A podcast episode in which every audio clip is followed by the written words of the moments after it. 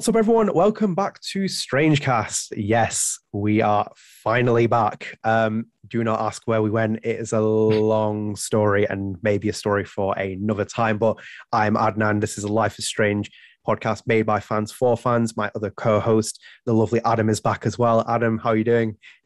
I'm doing good. You can know where I went. I went from Pennsylvania to North Dakota for no reason at all, other than I hate Pennsylvania. So, so yeah, um, we're back. I like it. We're we're back on the scene, man. Yeah, we are. It was it was a long story. There's a lot of complications, and maybe we'll, I'll explain at some point. Um, but that's not the time. Well, basically, what happened was as well. Adam finished True Colors. I'd finished it as well. We were hmm. messaging, and I was like, Adam, I don't want to hear full thoughts and like paragraphs because I was like maybe we should just record Strange Cast, maybe a revival, maybe a one off. Who knows sure. if, there, if there's a demand for people to continue on, maybe it'll carry on. But, but yeah, anyway, as you've seen by the title of this, this is our Life is Strange True Colors review discussion and also a spoiler cast. So just let me specify as well the spoiler section will be marked with timestamps. It will start and then end. And you'll find very quickly that none of the other sections will have spoilers in it. We'll avoid it. The topics have been, me and Adam worked on specific topic ideas where we won't cross into specific plot points. Might overarch into story parts of it, but we're not going to tell you the main thing. So don't worry about that. So you can just start a timestamp if you want to avoid the spoiler cast. But I imagine a lot of people have played it. Um, hopefully, we got some returning subscribers from my channel and also from Adams. Um, if you are new here as well, I was um, a former games journalist as well. I worked in the industry for about part of six plus years, and I also like followed Life is Strange when it really kind of shot onto the scene. And I had reviews published on Metacritic from the first uh, two Life is Strangers. Um, one and two, not before Storm. And for transparency's sake as well, we did not get review codes from Square Enix. I did not request a review code. Um, I reviewed the game on, well, I'm playing, I played the game on PlayStation 5. Um, Adam, you played it on Xbox? Yeah, I played on Xbox One current gen. So uh, we might have gotten some different things on glitches. So I'm interested to hear your, thought, hear th- oh, your thoughts. oh, oh, yes. And the frame rate as well, we'll be talking about. Um, but before we even get into that, we'll kind of kick off this discussion, Adam, please tell me how you felt about True Colors when you finished it. When I finished it, no spoilers, putting that out there. Uh, just talking about general feelings, I felt I felt complete. Let's put it this way, not in like a philosophical complete, but I think things ended in a point where it was wrapped up nice in a bow. Uh, I felt, you know, I didn't feel any loose ends were were taken out. However, I was just sat there with my thoughts like, what do I think about this as a Life is Strange game? As a game, as a story, I think it was great. But then I had, was left thinking, did I like this on the standpoint of Life is Strange? And that's what kind of went after me for like a couple of days because I was just thinking, like, oh, do I like this because it's a Life is Strange title or because it was good feeling? and we'll we'll touch on that a little bit, but it left me thinking about previous games and how it compares. Unfortunately, I had to think like that, but most part, I felt complete. I I enjoyed the story. Yeah, what you're saying is like really, really hits home with me because mm-hmm. like I finished it, and I wasn't even like in the, when I finished the first game, I was like really torn with it. And like this, as I said, I will probably put out some controversial opinions, which many people might disagree with in this. And feel free to leave it in the comments. Just keep it civilized. That's all I ask for because um, I know there's been a lot of varying opinions on it. And um, and even for this as well, I'm approaching this as from perspective of like a reviewer, as I used to do. Um, like I mentioned, I worked in that industry, and I'm looking at that kind of view. And when I had to do that, I had to break away my affiliation with uh, my my um, affection for Don't Nod and the kind of the guys that I knew there, and also everything else. So I kind of like did that as well with this as well with Deck Nine. you know, I've I've been on Webb Pickersgill's stream um, on his Twitch stream. So like I had to look from it as a neutral perspective. And like that's where I got really caught of it. And when we spoke as well, Adam, I didn't expect you to kind of give me a lot of the same reactions that I had because I was like, maybe I'm gonna like yeah be in the minority. But then when you were saying, oh yeah, I'm I'm I'm like feeling like this.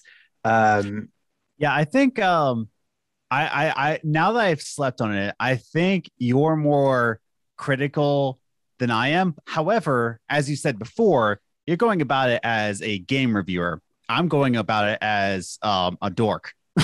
so, like, so this completely different life path here, but I think we have the same output of this game, but we have different life paths that we can communicate this kind of criticism against this game. Yeah. not not yeah. going about it. There's a lot of good. So uh, we'll get into that later. So yeah, that's what you're saying is right, and I'm, I'm I'm addressing it from a critical perspective. I'm not a game review essentially, but I do approach this with any kind of like game I play. I'm always very critical. So like if I come across as very negative in this episode, I'm not being it because like I'll give you my general impressions. I think it was a great game.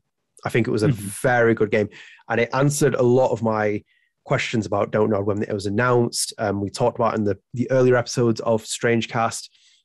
Mm-hmm. I wasn't like sure where they would go in the direction if it would be successful. I feel like yeah. we're truly going to get to the point where Don't Nod has now disappeared out the picture. I think even one of the episodes we talked about, um, maybe that Don't Nod are developing one of the Life is Strange games, and it's maybe Raoul leading it. I don't even think yeah. it's that. I think it maybe is just Deck Nine now, and maybe there might even be a new developer coming in. Um, mm-hmm. I'm just kind of like thinking like now perspective wise, but what they did um, Deck Nine with this game was very interesting. I'm just a bit torn, and you'll see like within certain things I'll bring up. Maybe I'm being overzealously critical. I saw like a lot yeah. of positive reactions, but I felt like there were certain things that kind of just brought it back down for me. Whilst there were really, really great things, I can't um, praise Deck Nine enough for it. Um, mm-hmm. And with that, I'll kind of like move away from that because I want to shoot into the next section, which I'm going to go straight into it. Is Alex's empathy powers. Um, I'm going to throw this straight to you. Where do you stand on this? Um, okay. So for me, this could be an influential thing, either good or bad, because we always have those uh, certain types of people out there that like really believe in auras. And I do believe people do have spirituality behind them, but I think they express it in the way that Alex does. So I think that it could you know, lead people to think that like, oh yeah, yeah, I can see those auras too, and might mislead people by saying like, yeah, I know your feelings, but really what they're okay. So I'm getting a little too deep here. what I am saying is that um, I think it can validate people who have always had an emotional connection towards people and can feel other people's feelings, like have a really good um, emotional connection to people. And I, I know a lot of people who are really good at that. I can relate somehow. But it might validate them to think they're like, okay, I'm not the only one, but it could also validate them to think they're like, oh yeah, I also have superpowers. And it's like, no, no, no, no, that's not how it works. That's in the Life is Strange universe. So I'm to lean. So there's those two paths there, but I'm leaning towards it's for the better. I think it's a good validation to people that's saying that, like, yeah, I am an empath. Yes, I do feel people's feelings. I, I think it's a connection that a lot of people can relate to much like the first Life is Strange, where uh, she can reverse time. Uh, I'm thinking that a lot of people wanted to reverse time in high school and college and all that. They they wanted that power and they feel like they can do something different. Um, or in Before the Storm, where you have a lot of sass. Like I have a lot of sass, but so I think it's a good connection to some players who are mostly empathetic towards others. So if that makes any sense. No, it does. And I'm going to kind of follow you up on that Mm-hmm. Do, you, do you like the idea of the mechanic? Do you think the mechanic works well? I think um, when it first came out, I thought it was the dumbest idea ever. I thought the trailers were just like, come on, feeling feelings. But as the story progressed, I started to see, okay, I see what's happening here. And I started to appreciate it more. Was it my favorite power? Eh, no, it's not my favorite because you know Life is Strange one is my favorite, but I think it, it made sense within a story's context. But when I first heard it, no, I I did not. I didn't think it would be a good one. See, this is why I'm the opposite. Cause I'm like, when I saw it first, I was like, hmm, hmm. I was like, right, okay, maybe I should withdraw myself a bit and be like, okay, let's embrace it. I embraced it a little bit, but playing mm-hmm. in the game about two chapters in, I was not sold on this. I think it's a flawed yeah. execution. I, I genuinely think that because I was, I was trying my best to engage with it. And the problem is, and this is why I cannot rank it as the greatest Life is Strange game out of all of them, it will not go up there because the problem with the empathy mechanic is for me is that they they kind of like dabble with it and they have like really great cutscenes where it's like they they play into it you'll see it in, in story mode it's like oh actually it's, it's really relevant we kind of have to integrate in there and like you said there's something about it where you feel like maybe it's there you can like kind of draw that kind of connection from it But my problem is though, Hmm. is that outside of that, they have this kind of like 50-50 thing with the with the choices where it's like she's like, yeah. it's is it a power? Oh, it it gives you a choice like, oh, it's this cool superpower, or it's like, um, you know, yeah. or, yeah, or, or I'm a freak, and or it's like, like, a weirdo. Yeah. yeah, yeah, and you have those two choices, and then when you click on one, it's like that's cool. But if I go down the street, I can like Mhm. spam emotion on one random guy for twelve times, and she won't say anything. She won't have any repercussion from it. Do you like get what I mean? Where it's like I just go Yeah. down there and no, I I can read them get you. because I so, really like, wish it it did go further into it. Like I could go in this entire small town, like this hub area. It wasn't like an open world. It was more of an open hub.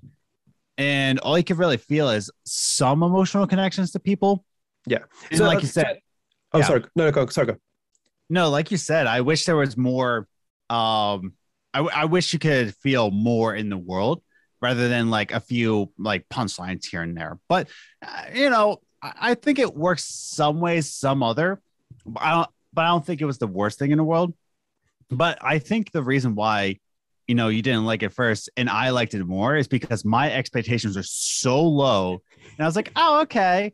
Your expectations were not so high, but you were appreciating it and then you had this image in your head of what you can do, and then it kind of brought down because so we we kind of meet in the middle here. The, the other problem is with this is that there's no repercussion because like, when I said you go down the street and you spam emotion 12 times and someone and read what's in their thoughts, it doesn't happen anything.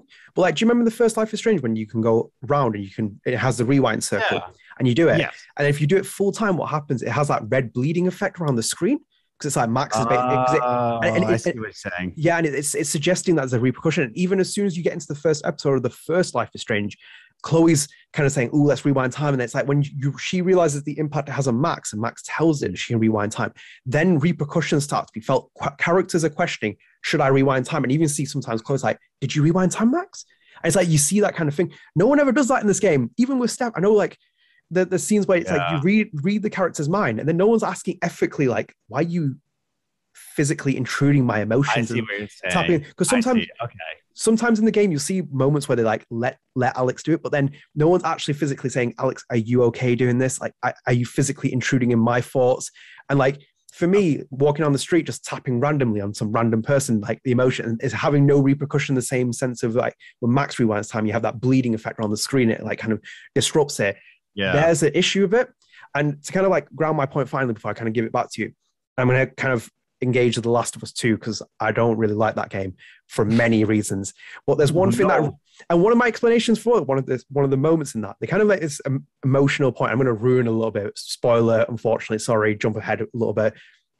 In that, they make this emotional point where the dog dies, Abby's dog dies, and it's like, oh yeah, and it's like they try and make it like some really emotional scene, but I'm like, I've just killed 50 dogs in the game. It's like, Yeah. how how can you make me feel emotional about this dog? These dogs have already been annoying me in the game because they've they're just Mhm. making it even more difficult the gameplay. But it's like you're making me want to feel emotional about this one dog when I've killed this many dogs. It's like this is where the emotion mechanic for me, where I was two episodes in, I was like really trying to like, I was like, come on. And it's me being the fan where I was like, I want to like this. I want to like, Mhm. and like, no, maybe they should have just gone with like reading people's minds. I think like it's a cool idea in the, in Yeah. the principle of like, oh, she can read emotions. But in the superhero scheme of Daniel can use telekinesis and Max Yes. can use rewind, maybe it's just sometimes it's good to have a simple idea, execute it, and then run with it. Because if she read people's minds, you'd be like, okay, right, okay, I can do this, da da da da, da and you could Yeah. mess with it a bit more. I think the emotions, Hmm. I don't know. Uh, there's just something about it where it just didn't sit with me, and I'm, I'm like really, really torn. And I feel, I feel like I might be in the minority with that. No, I think um I, I think you're right on. I, I see what you're saying. You you want the more morality mechanic Yeah. behind it too. It's not just like the choices within the town and how you can help people, but the choices you make of how many minds you read. Um and there's some like story bits where that happens, but it's only certain parts. It's not every single choice. So I see what you're saying. There should have been more of a morality system behind the game to make it much more impactful on you about your choices. I I I see what you're saying. I'm I'm I'm on your side on that one. Yeah, it's just that, and I feel like we'll, we'll kind of go into choices and consequences more as, as we delve into the story part of it. But I felt like Sure. I, I was just wanting something. I was like really wanting it, and it's like for me playing this game, and I kind of will probably maybe come back on this. I, my appreciation for Life is Life is Strange Two has gone up even more where it was. I know we stand very differently on that, and I will one day convince yeah. you to stand. I will one day make you stand with the Life is Strange Two family as we are, because oh. there's a lot of us that really like that game, and I think there's something I'll never about be a wolf brother. You will be never. a wolf. You will you, you will become a wolf brother. I promise you that.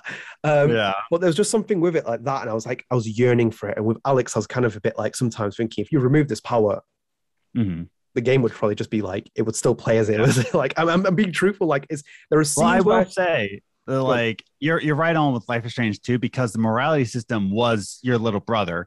So you as Sean, yeah, Sean was your little brother. Daniel no, was little Dan, Daniel's, yeah. Yeah. You as Sean made choices in your life and it affected the way Daniel perceived life. So you wanted that morality system kind of bleeding into Life is Strange Two Colors. And mm-hmm. I and I and I see what you're saying with there. And I will say after playing this and after taking some time off of Life Strange 2, I do appreciate Life Strange 2 a little bit more. I think it was just the second episode of that game that just it ruined it. I hate episode two of season two. I hate it with a passion. I hate really? it more than collecting. Oh yeah. Oh, it was the worst episode ever. I will never change my mind on that. Um, I feel like I, I, feel I feel like we shouldn't bring up any more uh, conversation yeah. with that. You know, I, that was the was that I think that was the only game I've given a perfect score. Oh come on! Yeah. Oh, no, I, I was, I was so badly paced.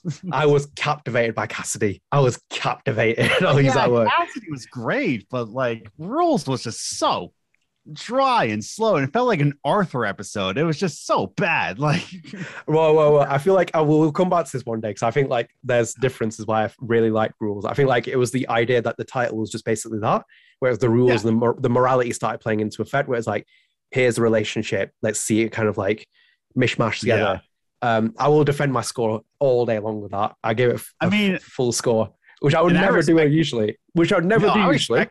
Like a lot of people will be just like, oh, you know, uh, like uh, not flip flopping. So I respect that. Like even even in the face of adversity, you're standing by it.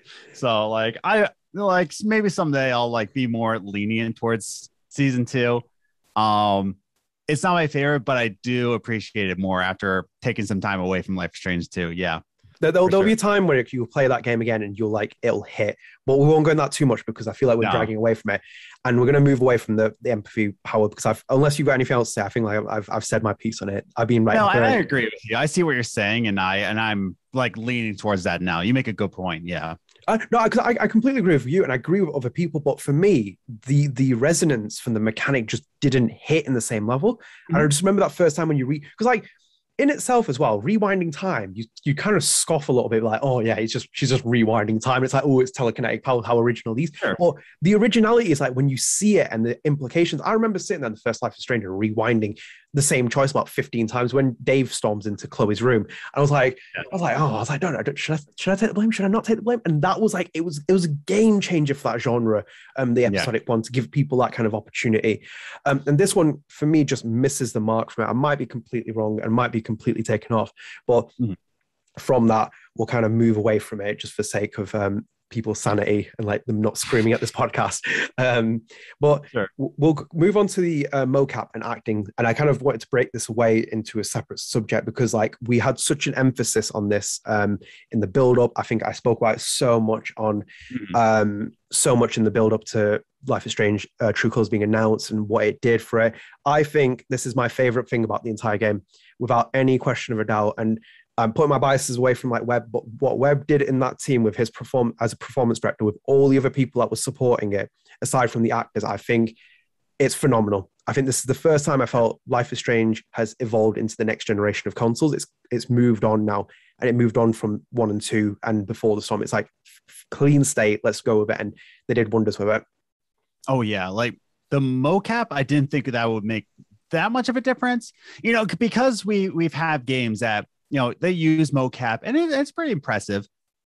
This one made a difference. Yeah, because like, obviously, so, sorry, it's obviously one, one and two had mocap, and so oh, did yeah, before yeah, Storm. But like, this is like fully fledged.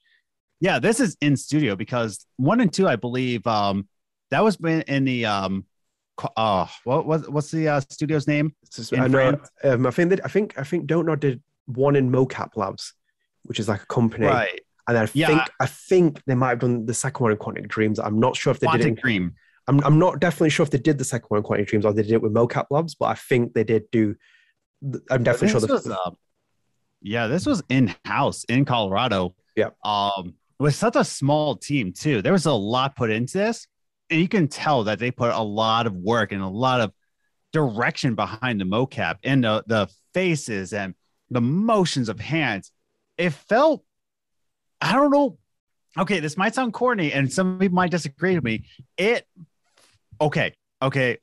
I'm sorry. You're gonna hate me for this it felt like the most natural game to me ever in period it felt like so human instead of just what do you think about this and they kind of like move their hands because they want to let you know oh this character is talking so i'm going to move their hands as if they're doing the the macarena or something like that it- it- it's terrible but this one just felt so lifelike. And i think that's why i connected with this game so much is because not only with the empathy power but also with uh just the motions and the mocap the direction the the the face capture uh, everything about it was just it felt fluid and natural to me.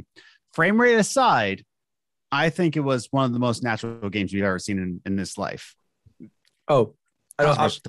No, absolutely. Because I agree with you. Because like this, I think this is what makes it kind of like where I'm seeing other flaws with some people. They like really enjoying the experience. I love the experience because the, I think if I'm correct, they didn't do facial cap for before the storm.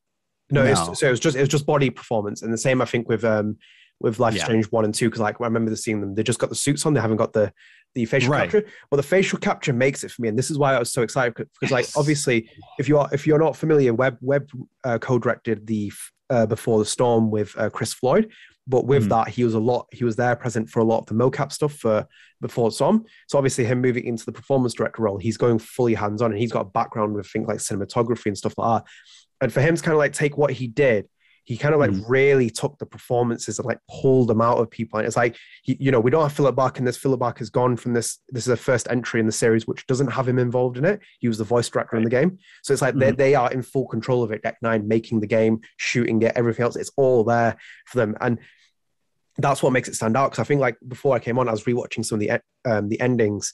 Um, and I won't go too many specifics, but like there was, it's the face, it's the face that sells it. It's like the emotions, and this is why now my excitement's even higher for the remastered collections because like that was an issue we saw with like the um, original game with the reviewers that said like the lip syncing was an issue um, and the facial animations like sometimes max and didn't sell what she was going to sell with her face. And same with like chloe and you're like you look at this game you're like the potential is there now it's like you can really Yes. kind of like harness that great part of it and like this is where i was like really just wanted to talk and highlight the motion capture the motion capture team that worked on this game really deserves full credit i think like they'll do even better as well because like this is their first stage of like doing it because like i think Yeah. obviously you can tell that they want to invest into more equipment keep doing Oh, more yeah. things and like when you when a studio gets this kind of freedom and has that opportunity to do it then you kind of like see more and more potential it's like that for me was um unbelievable i was so impressed with it and it kind of like Oh, yeah. for me it's, it's one of the highlighting factors It's what made the story more enjoyable because i was watching it i was seeing people's reactions their faces and like you said it wasn't just like you know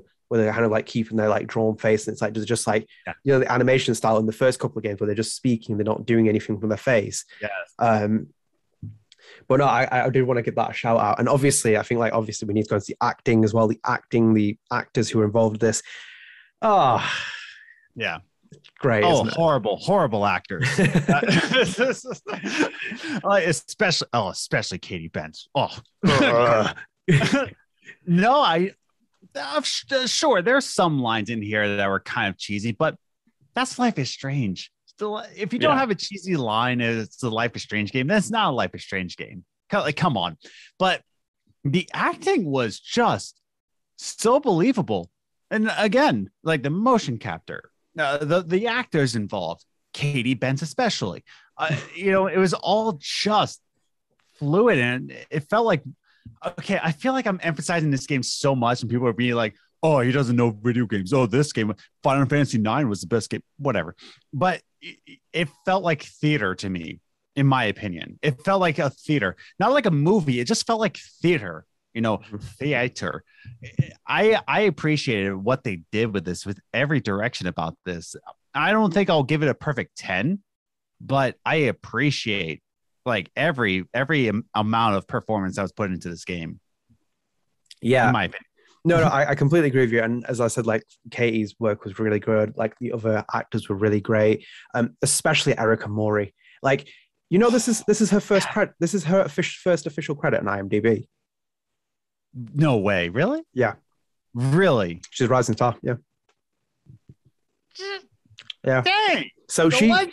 I was reading up this before, and she, she got a website, and like I think she had like a job before. She just got into acting, and then she's like done local theater. But this is like her first major credited role because like I looked at her video reel, and there's it was Life is Strange, True Colors. Like this is her first major role. And do you know what? Wow. we were on games and groceries when we talked about it. And I think you brought up like, like identity and stuff about franchises and stuff like this. This is the one thing that I feel like I cannot criticize Deck Nine for or Don't Nod is that they build stars and especially in the main role. And it's, it's a testament with this game, especially because like with the faith that they put in for like you know Hannah Ta- uh, Ashley Burch was like had success with uh, Tiny Tina and obviously um, Ash what you Sure. what you what you're playing, but the main ones like Hannah Telle had like Murder Soul Suspects in in her VO catalog, not a huge game, but it was there, and she had like Yeah. very li- limited role. But then you compare her, Rhianna DeVries, Kylie Brown, uh, Gonzalo Martin, Roman George.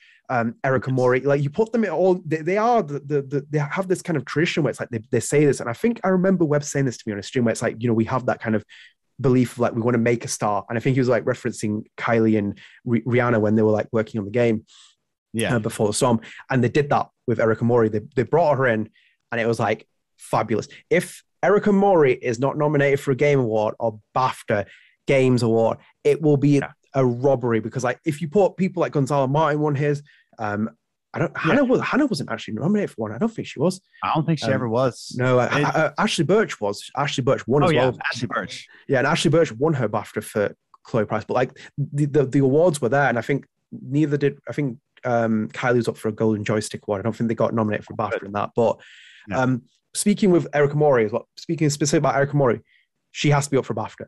That performance has was outstanding for me. Like I was like, she she captured exactly what Alex Chen was meant to be, the Mhm. character, subtlety, like the, the you know all the mannerisms. Are we officially in spoiler territory? No, no, no, no, no, no. Well, that's that. We'll I didn't think so. I was looking at your notes. I was like, "Are we in spoiler?" Because I I wanted to talk about this scene so bad. we we will we will move into that very shortly because this is going to be this is going to go straight into the story section after this, and this, Okay. that will be your spoiler warning. Um, yeah, But I kind of just wanted to like gush over Erika Mori at this point in terms of like how great she is, and just as well, this is a cool thing with, with like Webb and the other stuff. So do you know Han Soto? He played uh, Gabe Chen in this Mhm. game. So before we came on this as well, he he recorded um he tweeted something.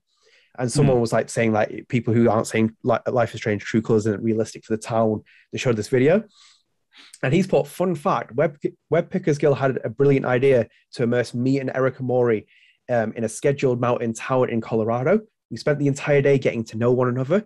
We even did a gold mill mill tour. It was magical to say the least wow. which is really because because like this is where like for me I think like you with Webb like you see those kind of things like he had those um differences with like Philip Bach and like terms of like how something's framed and how his vision's there he has a vision with something and even with like when I spoke to Gonzalo for Life is Strange too he talked about like you know how Philip called him like entitled and he's like a bit of a spoiled brat he's like you know go and live on the streets homeless and you might be able to relate to the character and Gonzalo did it he went and slept on the streets that day he was like he went and lived like a homeless person he knew the experience and I feel like this is one of those kind of things where when you see them two interact on Twitter, if you haven't followed them, um, Han Soto and Erika Mori, like they almost Yeah. act like brother and sister, and it makes adds that little bit of extra chemistry. And when you see these scenes and all these scenes in this bloody game, oh, it's so good! It's so good. Oh, it's, it, it was just great performance. It was believable, and like you said, with those steps for a video game, this isn't a feature film, you know, and this isn't even like your big triple A's, like your Call of Duties or anything like that. This is a, it's it's a is it fair to say that uh Deck Nine is double A? You know, they're not indie. well, well, they got they got Square Enix's backing, but I would I would I would I would still consider them double A though because I don't think the, the budget people the budget is Yeah. nowhere near like you know anything as big as you expect it to be. And that's what I mean. It's like Yeah. the budget's not there. It's it, these aren't like highly paid actors, but they treated everything like a feature film. They they mm-hmm. treated it as as such as a as a theater performance and the respect behind that to give the players a really solid story I, I i think was just it was not really asked for but they put through with it if that makes any sense no absolutely and i, I think i've said my piece i think that the, the as a overall for me like i said the, the mocap and mm-hmm. the acting for this was just where I, i'm like i was captivated and i like even though the other criticisms i brought so far this was mm-hmm. one where I was like, I was like, yes, you you've kept the tradition of Life is Strange and built on it and really built on it. Yeah, I agree. Mm-hmm. Okay, okay. So that's all done with the mocap and acting side. Um, we were just trying to adjust some things, and my lighting isn't the best, so I do apologize for that. Usually, it's not as bad for some reason, but it is. But um, yeah.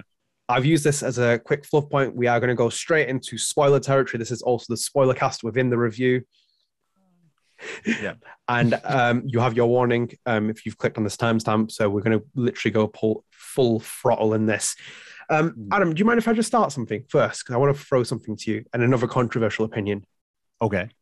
Why did they tell us that Gabe Chen was going to die? Uh, this is even the spoiler territory thing. Everyone knows this from the description. Why did they tell us that? I think this yeah. is this this baffled me a bit because the first episode's really weird pacing wise, and mm-hmm by the time you get, I was literally sitting there. I was like, when when is he gonna die? I was like, and I was genuinely sitting there. At one point, I was like, when is he gonna die? He has to die soon. Like, and I kept thinking this in my head. I was like, and I was like, yeah. when it happened, I was like, oh. And then when it happened, I was like, oh, I wish they wouldn't have told us this because it would have made it really dramatic in the twist. They, they could have sold this game on Alex Chen mm-hmm. has been distant from her brother, almost tell me why style. They're reuniting and they're going to, and she's meeting at Haven Springs. That's it. I don't know. I'm, I'm personally me, but I'm like, I do not understand why they threw a big big twist, uh, what could have been a big twist at the end of the first episode. I get what you're saying, and and that's the thing is the way they would have marketed this. The whole point of the story is because he died. You know mm-hmm. what I'm mm-hmm. saying? It's like like how would you market a game very vaguely? It's like what's the story about? Uh uh it's just like uh, yeah, hijinks uh, here and there. Why not? it's kind of difficult when the whole point of the game is to solve your brother's death and um and that and that's just it. Because the whole basis of the game is behind your brother's death i don't see any other way they could have marketed this other than to say no your brother died. Figure out his murder you know? Um i, I, I really I, I just don't know though. I think you could have sold it. I could have think you could have just said like alex chen is really estranged from her brother. She's returning to Haven Spring, but then her life is thrown into kind of like, you know, some kind of mm. mystery, and then she has to kind of like use her powers to kind of like un- unsolve like you know Haven's greatest, like dramatize it. For me personally, I just didn't see it. I because obviously like maybe I'm going a bit too. Maybe I'm going yeah. a bit too far because obviously the first Life is Strange, they tell you the stuff about Chloe and like her getting shot. It's in the trailer sure. of like the first part with Nathan, and you know, same with like Life is Strange too. They kind of open with. But for me, I felt like when I saw it, I was like, I was just thinking, I was like, yeah, I'm well, a bit. But yeah, go on. Sorry, the, you you, uh, you just made you just made me think about like with the uh, with Life is Strange 2. The thing that pissed, and I think that's kind of set my tone for Life is Strange 2 eh, right before release. I think it was the week before release. They they threw out the the first 20 minutes of gameplay, and we found out the dad dies right before, and we're just like, why? But here's the thing. Here's the thing. The whole reason why they're going to Mexico is because their dad died. But we didn't know that until like a week before. And we were just like, yeah, I'm all in. Yeah, Life is Strange too. Let's go. They just said, oh, go on a journey with a brother. We didn't care why, you know, we didn't really know why until. Am I right? It was like a week. It was like a couple days before release. Yeah, it because they had that weird. They had the, the cop teaser at first with like the car flying, and when they were building up to the reveal yeah. of Life is Strange too. But like, yeah, I think it was off the top of my head. I think it was just shortly before the release. They kind of like pretty much throughout the Esteban thing. I was like, well, I was just like, oh, well, I'm going to play this game completely different now. You know, the, at least the first episode. Um, and and I think like now that made me think about it, you know, you could have marketed like Life is Strange 2, put out a lot of teasers. Don't really talk about the game, talk about the setting, the characters. Um, you can still talk about Gabe and not really go into, you know, any other episodes. You can just talk about characters and all that. we're like, for Life is Strange fans, like, yes, Life is Strange. Uh, uh, give me, give me, give me, give me. That that's it. They didn't really have to talk about Gabe's death. Now that I think about it, um, and I wish they didn't, like you said. Well, yeah. well, maybe I'm swaying your mind a bit too much, but I think like I agree with what you're saying with the marketing because it would have been. I, I- maybe I'm like simplifying because I think like they were trying to sell this to a wider market because obviously the Yeah. budget the budget has seems to obviously seems to have um, increased for Life is Strange True Colors development. And they're probably like trying to uh, tap into a consumer base that they've not done before, and like maybe they're selling it on the murder mystery thing.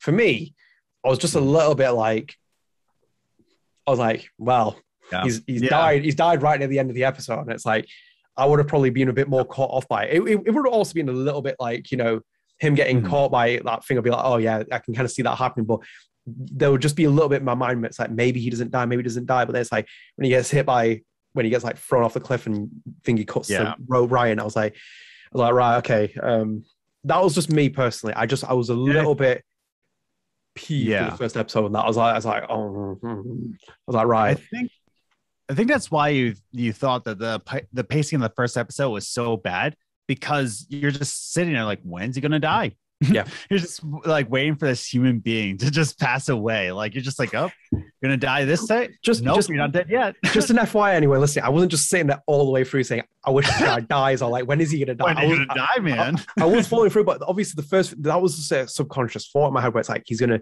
he's I obviously so. gonna yeah. Well, um, let me just put this on to you. What, what did you think of the first episode? I think we'll just go through episode by episode and I'll kind of like flag other little things in between it. sure. Um, but like where, where how did you feel about the first episode? I think it set a really nice pace for the whole story. You get to know about you, and here's the thing: it was so vague, and I liked how vague it was. Where you don't even get to see Dr. Lynn, you don't get to see her face. Um, you don't know where uh, Alex is. Is this a disciplinary home? Is this a foster home? Uh, is this a psychology? What is this? You don't really know, and it's just a, such a mystery Mhm. and then you get to meet kind of the pace of all the characters and and sure sure sure there's some red herrings in the characters uh, uh, uh a red herring aka mac okay Oh, don't, don't, Like- don't.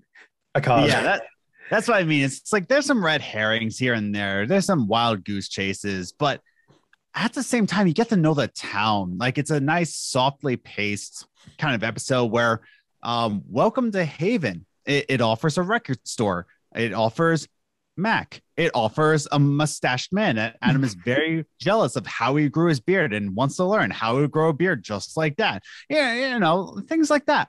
I think it was slow but I liked how slow it was. If that makes any sense. No, I completely agree because like a lot of the reviews I read and like other people's opinions, they said that the first episode was really slow, and I was like, I think it's Mhm. well paced in terms of like the structure of it, like what it is for building it. Like you said, I arrive. It's because it's a really interesting way that they shoot the beginning part because they showed us the the footage of um, Alex talking to Dr. Lynn. And I was Yeah. like, that was the opening for it. Like, that's cool. And they literally juxtaposed straight to Haven Springs. Ah. And it's like you arrive with your backpack, and the first thing you can do is like do the moment in like silence things that sound like life change, just where you can like look through the bridge and plays the music, and it's all really beautiful. And then, like you said, navigation So tour, nav- yeah, navigation tour through Haven Springs. You know, you see Gabe, nice little building of relationship there. You meet a lot of the characters. They're kind of like, oh, you can't meet Charlotte yet, but then you have your early interaction with Ethan. There's choices and repercussions about saying him going to the mines. You lay the early foundation for that, foreshadowing that. Obviously, I knew that was going to happen. He's like, "I'm going to go to the mines." I was like, "Oh, this kid, man! I was like, this kid! Oh, I was like, he's gonna, he's gonna get someone killed." I didn't think it was Gabe, Yeah. but I was, I was like, he's gonna do Yeah. something stupid. But Mhm. that was cool, and obviously, like you said, the record store, um, meeting the bad, uh, meeting the, the cool gnome as well in um, Riley's um, flower shop, which which I'm a huge, huge fan of as well. I, I even tweeted about Deck Nine. I was like, who made this? I was like, did they get a pay rise? I'm a big Yeah. fan of that note. Um, and then obviously the record store with um, um, Steph and um, what's the cat called? Susie. Uh? Valkyrie. oh no, Susie's Susie's the cat that they based it on. I think. I think Susie's. the cat. Oh, Susie the And- cat. Yes. Yeah, Mhm. and, and Valkyrie, Valkyrie's her name. Yeah, Valkyrie is great as well. Love, love, love that cat.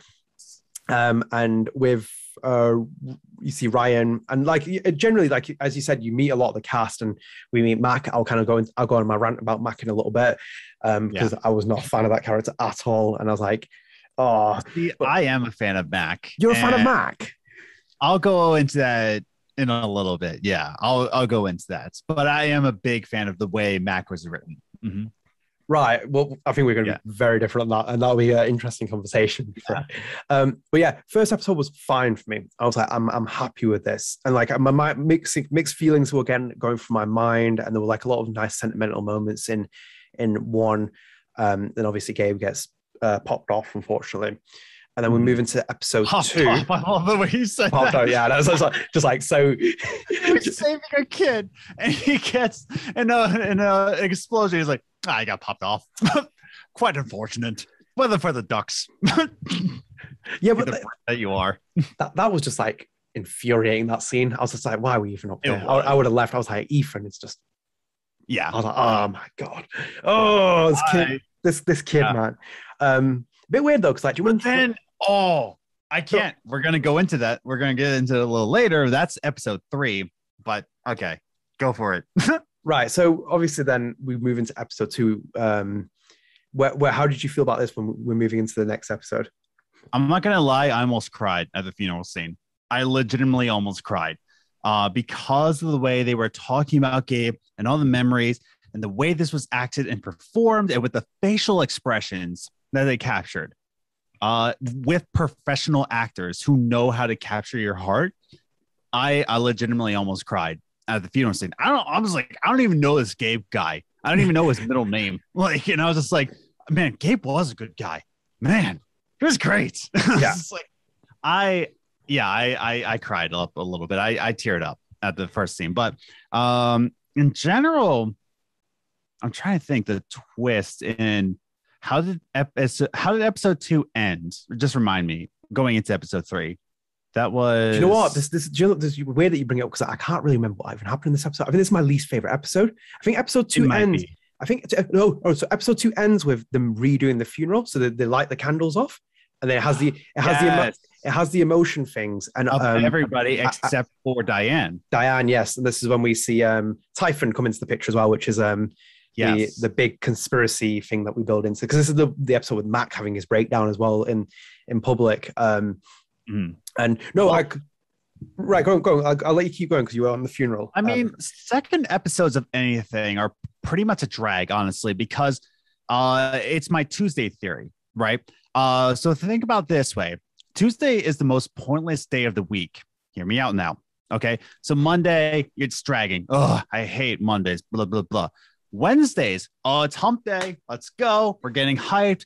Thursday is just a little etch into Friday. It's like, oh, I feel it. Friday, of course, it's Friday. Saturday, Sunday. What's happening with Tuesday? Nothing happens on Tuesday. Tuesday sucks always. And I think that's with second episodes of any TV series because you need to like capture audiences with a pilot and then the rest of the season kind of builds. But really, the second episode of any television series is a follow up to this grand pilot, like to capture the audience.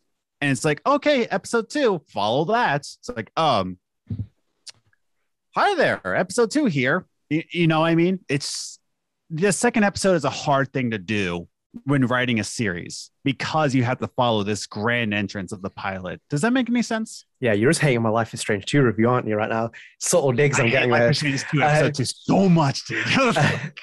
well, because like obviously they have redeeming ones. Like the, the second episode in Life is Strange one is like it's fantastic. That ending is uh, just unbelievable. That's and, true. and it's br- and it's brilliant because like obviously it takes away it, when you take Max's power away, which I kind of hope they would have done with Alex Chen's power in this game. But like when you Wait, take wait, it away, Isn't episode two the no, that's episode three. I was about to say the bottles in episode two. Is the bottles episode two or episode three? I can't remember now. Wait, it's free. It might be free. Wait, no, no, because no, no, no, it is episode two. It's Yeah, it's- episode two of the bottles because the episode two starts in Life Strange one with the diner, and you have to like uh figure out what's going to happen in the diner, and then they go to the junkyard. So bottles is in episode two of Life Strange two. The weakest altogether episode, but the best ending was in Life is Strange episode two. But altogether, Life is Strange episode two, not the greatest ending. Fantastic bottles, rip. Yeah, it's been a while since I played that, but I have to disagree on it. Um, but with with this episode, it's a bit weird because like this is where the pacing like starts to hit a bit, and we'll kind of I think we'll go into there's another topic where we'll kind of talk about the length of this game, which is uh, for me personally an issue, but I'll get onto Mhm. that later. But the Yeah. funeral scene is very good. We get more of a um experience with a lot of the other characters. We even see Jettison as well, um, as you Yeah. coined him. I feel like I've nicked that, but we'll come into that in a little bit, guys, because I was, I was howling a little bit. I, I was unsure when you said that message at first because like, does he like it? Does he not like it? I'm like, but when you told me, I was like, yeah, okay, that's perfect. yeah, you were following me, and it's like, did you play episode four? I was like, ah, Professor Jettison. Yeah. It's like, um, but no, it's like that was that was a good moment with that. And um, did you find all the collectibles by the way whilst you were hunting through this? No, I don't think I did. And I don't think I was even trying to find all the collectibles. I think I was just trying to get to know the characters and what choices I can make more than I was worrying about any kind of collectibles. because But- like because the, the memory thing's a little bit weird for me. I don't I don't think it sells as well. Like because obviously again they were tapping into the the mechanic of the emotions and the empathy. Um, but like I think in one of them, and I think it might be episode two, when you go upstairs, you find a badge. I think on the top floor, and it's of Steph's Mhm. band, and it and it tells tells you about one of her band members, which I think is going to obviously expanded on in Wavelengths. And I'm sorry if I get this wrong because my mind has like been frazzled. I, I played this last week and I've completely forgotten what I had for breakfast this morning. But um, I think they mentioned that one of the characters is trans, and specifically openly mentioned that as, as trans character as well. They were quite open. I remember too, and I can't. So uh, I I missed that badge, but Liz got it. Liz, my wife, by the way. Yeah, Um, but yeah, Liz got it, and I can't remember. I, Yeah. I, I have a funny feeling that they mentioned it, but like there, was- there was more exposition on a lot of characters, and even with um with Steph as well. And then we see Ryan, the relationship starts building. Mm. But but there's a problem though, because obviously like they give you freedom. It's like you you leave the bar, which I think the bar is a great setting by the way. I love that idea where it's like you have the bar and like I think is it episode three that opens up with the bar where you're Yes, behind the Mhm. bar, which yeah, which is really Right cool. behind the bar. Yeah. and it's like it's just quite a good vibe. And was the Yes. was the track record game in episode two where you're at the jukebox with Steph, and you can, and you have to That- suss out her favorite song? No, that's episode three. Right. Okay. I'm jumping ahead of time. Sorry. I'm. I, I Yeah. literally started rewatching some of these cutscenes before because I was like trying to figure out where my mind is. Again, it's a little bit. I think place. I think me and you agreed that episode three is our favorite collectively. yeah, he's yeah, without question for me, it's, it's the best by far. Because I know I'll, we'll definitely dig into that. But with me, like when you get out into the town, you start Mhm. seeing some of the issues with how long the game is. Because basically, if you walk away and don't do anything else, you can storm through this episode within minutes compared to the first episode. Like if you don't do any of the, a- any of the side quests, and like the town is obviously small, which is a Yeah. even though they sell it like Haven Springs, and I know it's limited, and I, I was my expectation was that it's actually going to be a bit bigger than just two streets essentially, which is one street down and then right, and then you have the, you have the park there. And, and and I had a reviewer on. I heard listen to someone reviewing this pre-release, and they were like, "Oh yeah, I got a bit lost with like find the file." file. I'm like, "How?" I'm like, "How? How can you get lost in this town? It's so simple. It's so I simple." I'm can like, see you getting lost in Blackwell Academy, but getting lost in Haven, like, Yeah. I don't understand that. Yeah, No. if Black if Blackwell's open world and you made it like thing, I'd be like, yeah, okay, I get where you can't find the two L's down, down, but like you know, we're talking about just like a very small street. So obviously, like you go down, you you kind of experience things, and you start seeing um certain relationships, certain characters. You kind of see Riley as well, which I think um I'll come on to Riley in a little bit, and then Mac as well. Um, Mac's breakdown afterwards. You see um Alex you know, tapping into the conspiracy theories, kind of like, oh, here's the big corporation of Typhon and everything else like that. Um, but yeah, I think I would agree with you as well. I think that this this might suffer from second episode syndrome, where it's like it struggles a little bit in terms of like building the momentum. Um, and Mac Yeah. is is for me not a very good character because like it her, Mac and Riley reminded me of Nathan Prescott and Samantha Myers 2.0. And it was like Yeah. those two characters kind of carried their story on it. It was like that. It was like it was so typical. It was like they just like brought this guy in and it's like yeah he's to blame. And it's like if anyone I- i'm being deadly serious if you actually started accusing him of like not of being responsible for J- um, Gabe's death i'm like come on he's the most obvious character this is imitating life is strange. One on a lot of levels with the nathan prescott jefferson really angle. yeah and we'll, we'll again we'll get into this because there's a subtopic as well in this. There's so much to unpick but generally i don't have much more to say in episode two. I thought i started seeing some Yeah. of the problems with it and like If- where the, where pacing started, like where that was a pacing issue, I was like, hmm, this should have been a bit longer. Yeah. And that's the thing. The pacing was a bit off because and I think and I think this is true that if they didn't make Mac a red herring, like I think Mac would have been a better written character. And and I really wish they didn't like make him say at the funeral, like, oh, I didn't get a call. I'm like, come on. As soon as they did that, he's like, Well, I didn't get the call. I was like, and gotcha. Goose chase after this guy. Gonna be Nathan. But I think if he was not this kind of like blame him first, red herring, I, I, don't think I don't think it's that poorly written of a character because if we actually focused in on his um his anxiety attacks that he has, that he has all this pressure inside of himself to be mm-hmm. a better person, to be a strong man, and make sure that you know he doesn't lose the lose the love of his life. So it puts all this pressure on himself, and it ends up being suicidal, like anxious and shaking and hating himself. I think, I think there's a lot of people in this world that can relate to that. Yeah unfortunately. And I think a lot of people see those kind of people and feel the same way we do about Mac. Oh, he's just an asshole. You know, no, it's just like he's got a lot of anxiety built up and he doesn't want to show you that.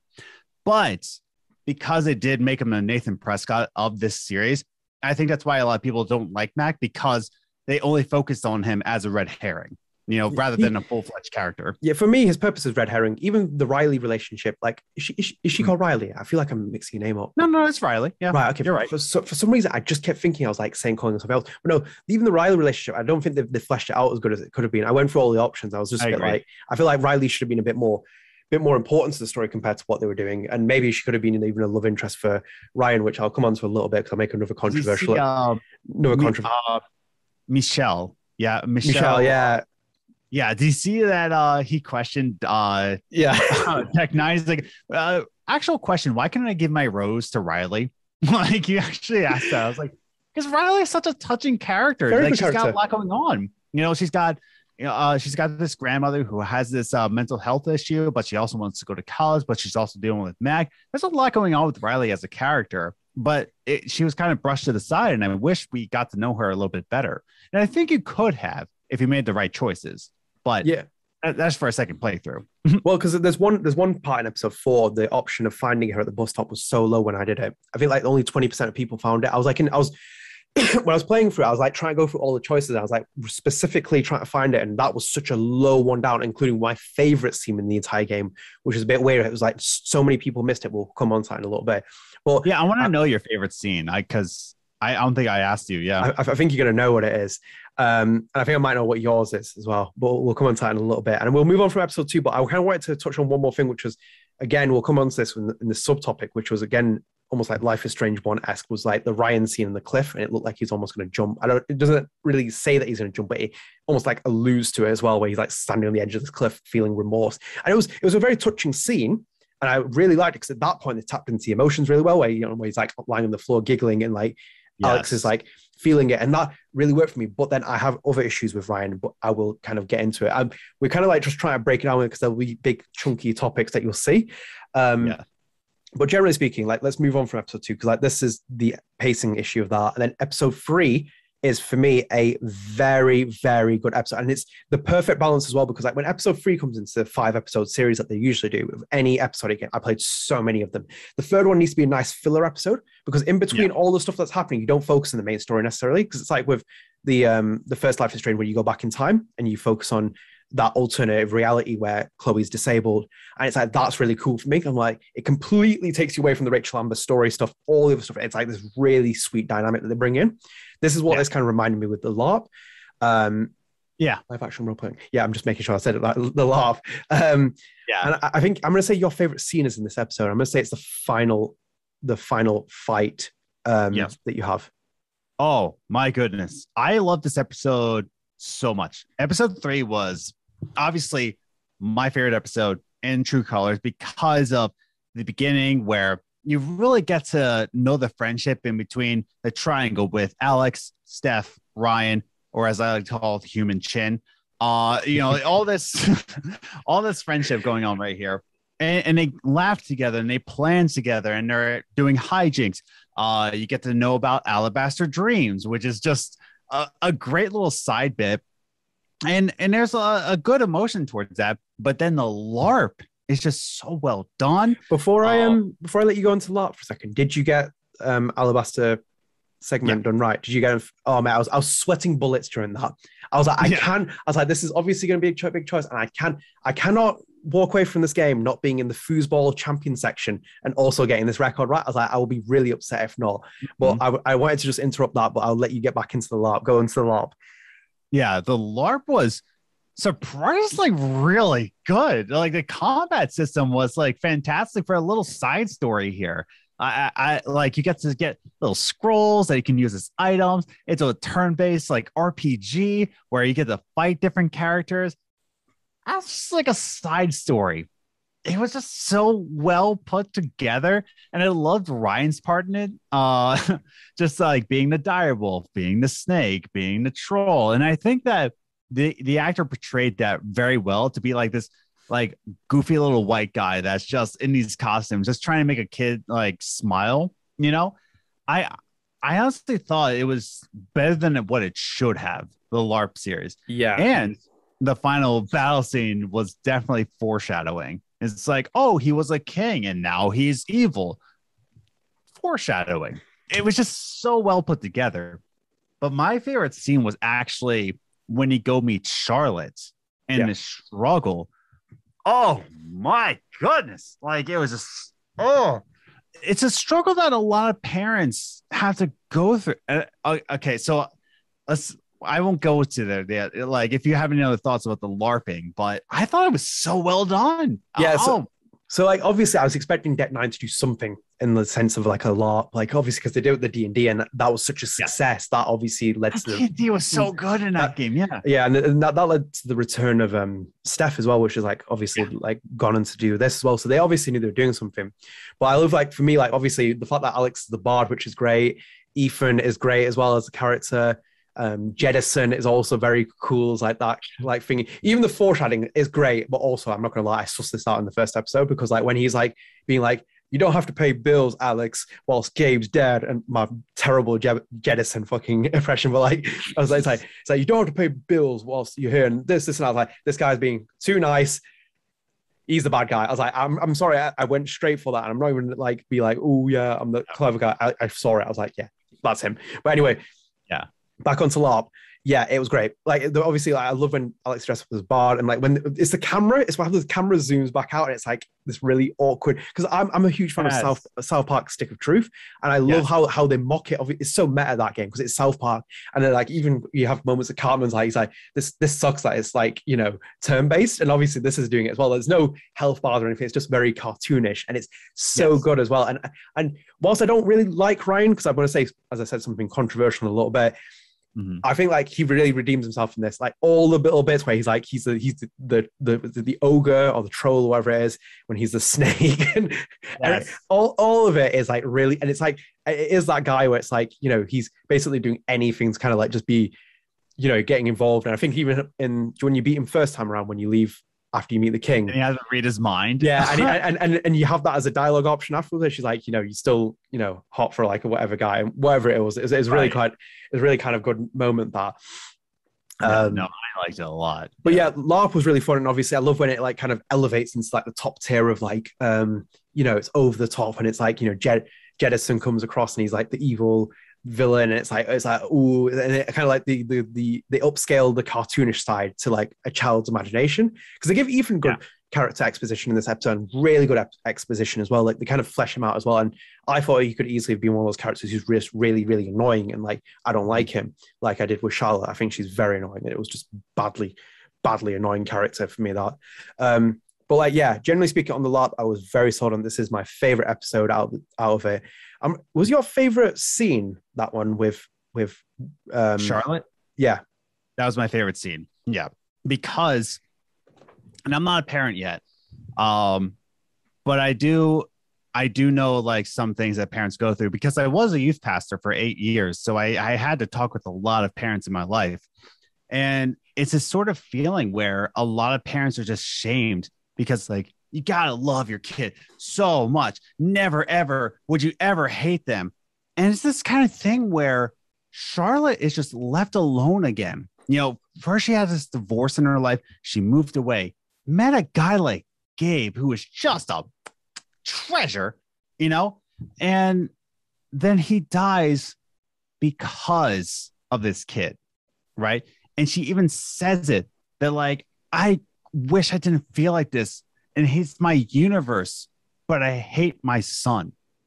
And Yeah. it's just kind of this honest take on parenting where it's just like you're doing the best you can. You you love your kid to death. he's your universe, but also your detriment, you Mhm. know? And this is honest thing where I think a lot of parents, you know, are too ashamed to say out loud. I mean, I can relate in this way where Liz, my wife, is my everything. But there's some times where I want to throw out a window and vice Yeah. versa. I'm sure she wants to throw me out a window more times. Um, and and a lot of like husbands and wives are ashamed to say, you know, like the honest love behind that. And I and I think that's because of that, you're ashamed to feel anything, and that's why you know a lot of kids are going into adoption, and a lot of like marriages fall apart because you're not afraid, you're too afraid to say your real emotions and get over them. Mhm. Um, and I think this scene was really well put together, where you love your son, but you hate him at the same time. Yeah. and Alex is just there, just trying to tell you that you're a good mother it's just sometimes in life you have to blame somebody and it sucks you know i i got a little bit emotional by the way i love my wife to death uh just for the record like, Yeah, no, I completely agree because this is where like my obviously my earlier criticism, the empathy mechanic might be coming across too hard because they really tapped into it really well. This is like where I wanted more of it, where it's like the scenes where it justifies it, the moral dilemma of like, should Alex take her anger away from her after she's broken the sculpture? It's like, should it happen? What happens if you do? It obviously has a knock-on effect afterwards. Um, I kind of like looked into the choices and it does have an impact on it.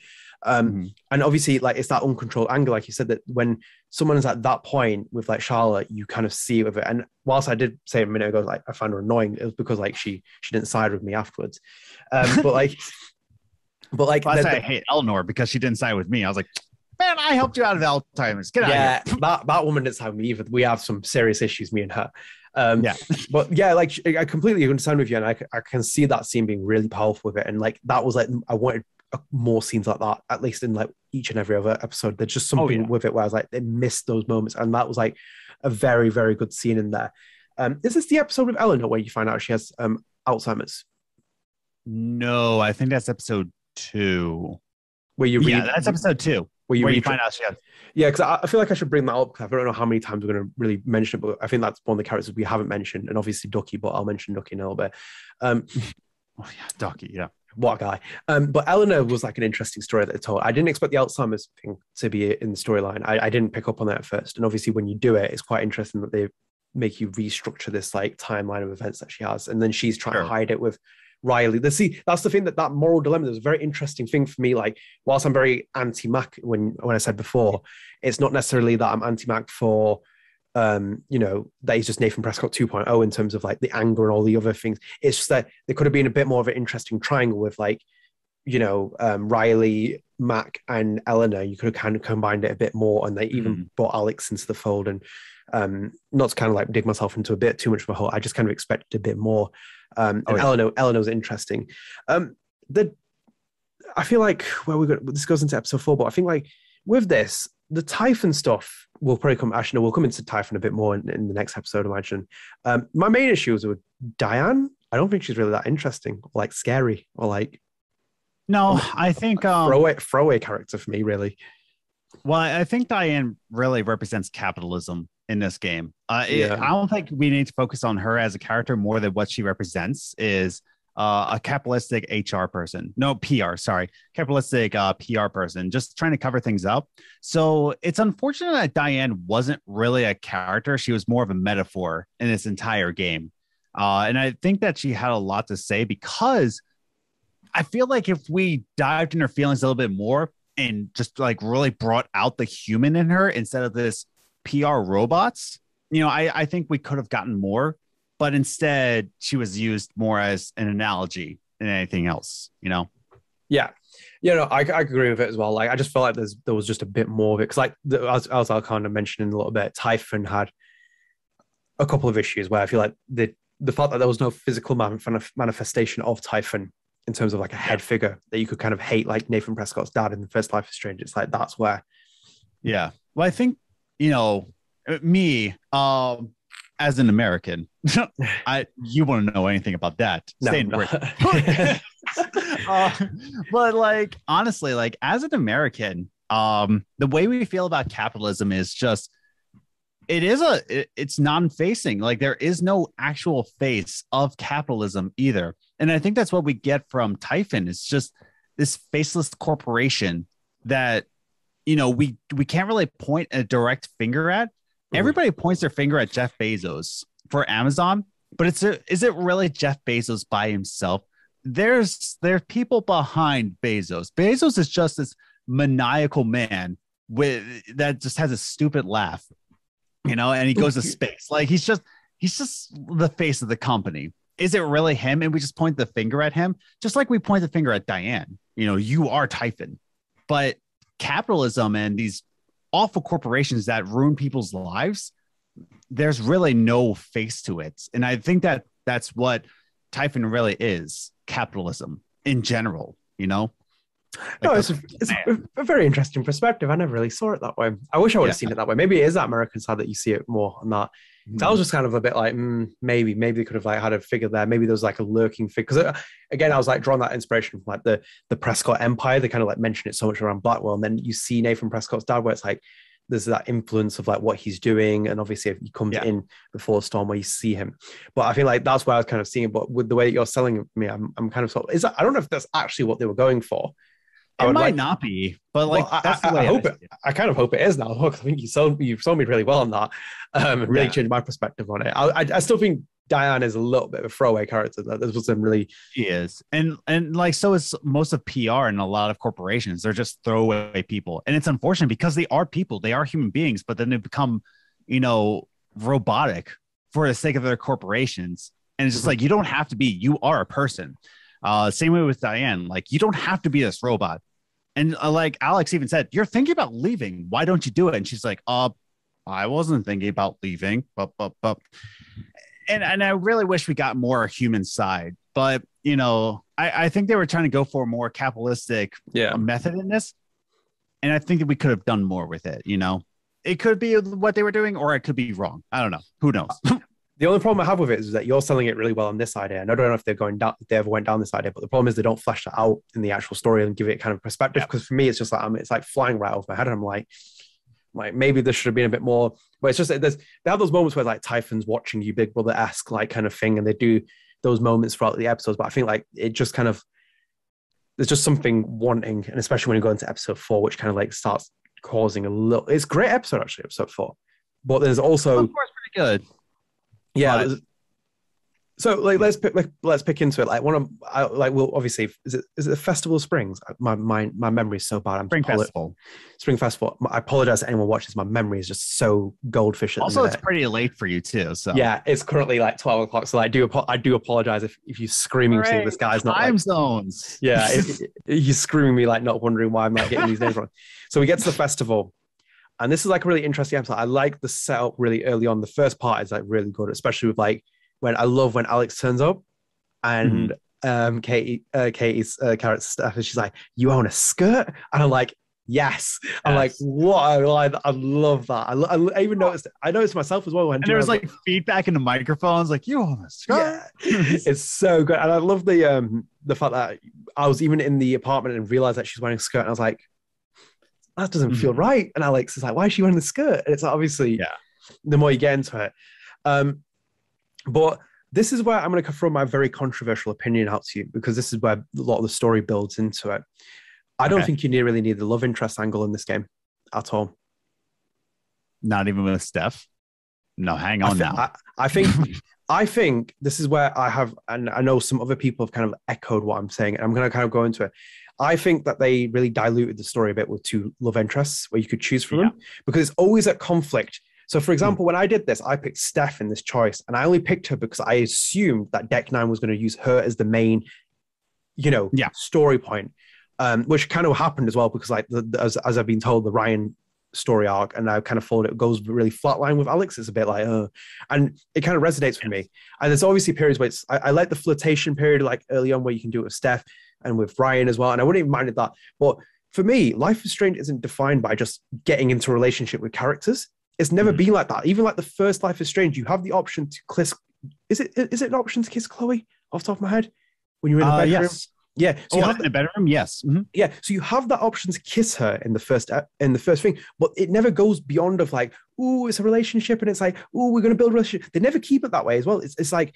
I think in Yeah. itself you can interpret that in so many ways because like that game is so powerful because of like it's the coming of age story, two friends reuniting, six year, five, uh, five years, sorry. You feel like that emotional connection in the moment of things. You do something like that, whether it mm-hmm. goes anywhere else, it- it's a different story. And obviously in the comic series, they do tell it as a story where Max and Chloe are in love and all that Yeah. um, good jazz for thingy. But for me, and obviously I'm talking from a male uh, male perspective, and um, Yeah. you know, he- you know, I'm not I'm not gay, uh, but this is a very queer game and support of LGBT. But I don't think you have to shoehorn it into everything.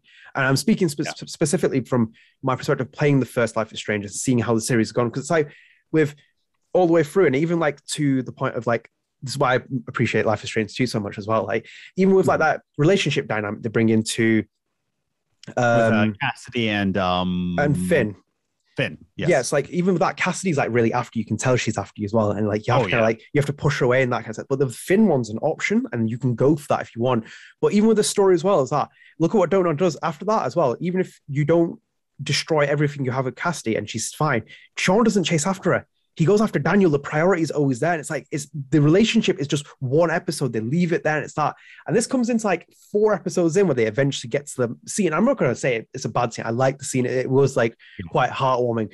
But for me, and I don't, I'm, I hope I'm not getting a lot. I just didn't think it was necessary completely to have like a relationship. And I think for me, what left it a little bit sour, and I wasn't really open with it a couple months ago, was like when they were doing it in the marketing, where it's like you can romance Steph or Ryan. I was like, but and and Why? gen- genuinely, my response was like, and I'm like, I'm not playing Life is Strange for that. I'm playing it for the story, the drama, the the, the curiosity, the kind of like the themes that you're untangling, what you're gonna kind of like um picture the entire game around. It's not about the relationship dynamic for me. And it's like I, I- I think like if I, if we are going to go down that road, it would be Steph. That would be the angle I'd Yeah. do it because I feel like you're setting up for it. But I, I just wasn't sold on the right. This is why I was like so torn at this point because I was like, my my feelings were getting really more divided with the game, and I was like. "Mm, Do I see this? No. Do I want this? Yeah. Not really. I don't think it, it's really adding to the story or like helping it or fleshing it out. And obviously, like as I said, like the flat, the story falls flat with Ryan, and you open up with loads of endings afterwards, which I'll get into my other issue again. um, I'm not, I'm not trashing this game. I'd really like this game. I'm pointing out flaws from my critical perspective. This is what I'd write in a review. I'd write this exactly as I would. This is one of the things that kind of like hit me at that point when it's because I'm talking, Yeah. talking, I'm bringing it up now because of like the, the fact that you have to give a flower to one of the people, or you, or you don't have to. You have the option not to give one. Yeah, you can Um, you can flower. Yeah, But I will say that Liz took the route of Ryan because I was going for Steph. right. Uh, we wanted to see like what both routes did. Steph was beyond natural. Yeah. Like uh, the the storyline behind Alex and Steph, it felt right. Yeah. When she was going for Ryan, when Liz was going, because Liz wanted to romance Steph, but she also wanted to see, you know, what was it like with Ryan. It was just boring. It was Yeah. just really dull. Um, Ryan, he didn't really have a purpose. Do you know, Yeah. to add, add to that as well, and- sorry to interrupt as well, what also kind of niggles me a little bit is they don't really build on it from like um, Alex's perspective, where she questions Yeah. like maybe maybe I like Steph, maybe I'm like bi, maybe I'm single. There's no like sec- questioning of her sexuality of like the sec- questioning. I, I would do that if I was like interested in someone. You'd have to show some kind of interest, unless one of my other theories kind of relates to that, and more so on on Alex of like why she isn't showing that interest, and that's why she has to read the mind power. And I'll get onto that in a little bit in a subtopic. Um, but like, yeah, that was like something that niggled with me a little bit because it's like you see those kind of moments, and obviously with Steph, you see her being really upfront with things. She's like very there, and she's like, you know, and I think even when you're playing foosball as well, she's like, you know, um, she says something about girls or being like something like hot, and I'm like, yeah, you kind Yeah. of you kind of see it with that. But the Ryan storyline just was it was like really really bad romance story. It- Yeah. there's, there's no there's no chemistry. There's no like you you compare and we were talking about this in the mocap and acting stuff. You see Yeah. the chemistry between um uh you know well just um like Gabe and um um Alex like yeah, Yeah. like just like how how chemistry fire is and this one's just like really awkward with Ryan and Fingy. It's like sometimes you feel like Alex is like running after even like when you're on top of Yeah. that mountain and at the end of the second episode and you like you can hug him and it's like so Yeah. awkward and I'm like I'm like "Ee, oh Yeah. Like I I gave him a handshake and it was just nice, but No, You went- her and Steph was just more natural. Like it felt like a good storyline. Yeah. Um, but no, her and Ryan is just eh, it could go either way. I really wish they just focused on, you know, she likes Steph. That's her that's her deal. Um, but like I said, I think it just wanted to give more options to more players, but I was just like, it didn't have to, you know? Yeah. I didn't I didn't care. You know, as a straight white male living in America, also a Christian, I didn't care. Like I was just like, I went for Steph because it felt just right. It felt like where the story was lining up to be. yeah. But eh, that's just me. I don't know. These, are these are just our perspectives, and someone might be feeling different. I actually read some Sure. people's perspectives of fans who were like from the LGBT community who didn't like the storyline being as it was, even with the Steph one as well. They felt like it's just shoehorning for the sake of it, and I kind of Yeah. I feel it a little bit. I was just a little bit like, is it necessary? I was like, no. I like, why are we do going down this road? It's like if the next Life is Strange does it again, I'm gonna be a bit like, it's like what I'm like the, the and I'm only basing this because of like how well the Max and story, Max and uh, Chloe story works, and how well the Daniel and uh, Sean story works because like you don't they never go into it beyond that, and it's even with like Yeah. it's like those scenes like there's the sentimental value of like what friendship is and how much they how much they appreciate each other. Like that's what really hits with me. Um, this my favorite scene is in this episode. There's actually two favorite scenes as well. Both of them are in this episode. mm-hmm. Do you want to try and take a guess at one of them? Um, okay, so what my favorite scene was when they kissed on the rooftop. Like, Yep. is that one of them? That's not one of them. I like the way they did that. That was good. nice. Yeah, it's good setup. Yeah. it was very nice. Um, um, your favorite scene from episode four? It, it can't have been in the bar where where it's like Jed's just like, oh, uh, I can show you where it is. That can't be it. Right. Um, I don't know if you triggered this, but it Hmm. is it's in the bar. So like when you're doing the festival stuff and you're messing around, if you go back in the bar, you yes. find the one and only. I told, I told you this. This broke my heart. Holy cow! oh my dude. god! I was like so. I was like, I was like, please don't cry. I was like, I was I- so. That scene was like perfect for me. That was like where I was like, I love that Mhm. nine. I was like, that was like my. That scene Yeah. with Duckie really fucking hit me, and it's like it just. Yeah. Oh, I can't. I just like where where she offers to dance on their song. I was like, stop, dude. That's Oh but, but that's where like that's where my criticism reverts. Like, you know, the, this is why I'm so torn Yeah. and why my opinions feel so different. I feel so Mm-hmm. very different. Like when I'm saying something, like you watch this episode, you're listening, you're listening, being like, he's being a bit too critical. or He's, he's like contradicting this. This is how I feel though in my mind. Cause it's like this is where the emotion, the the empathy mechanic works so well. Because like she's thinking morally, like I can do something here to help him. And obviously, him. and I mentioned it before, like this is the episode he- where Uh, Can I just like point out he picked up his wife by saying like, "Oh yeah, carve this bear." By the way, my name's Duckie. I'm like, come on, man. He's got game. Let's go. Yeah, that man, that man is just, and the way he signs off his text as well in the journal, like he just, he, he just, he is, yeah, and the fact he, he's he's the he's the gnome in um episode three, the LARP.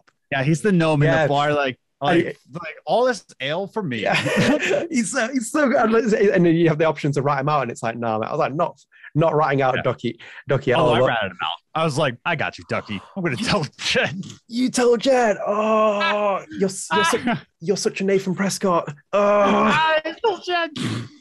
Such a Nathan Prescott to jettison you, oh. Yeah.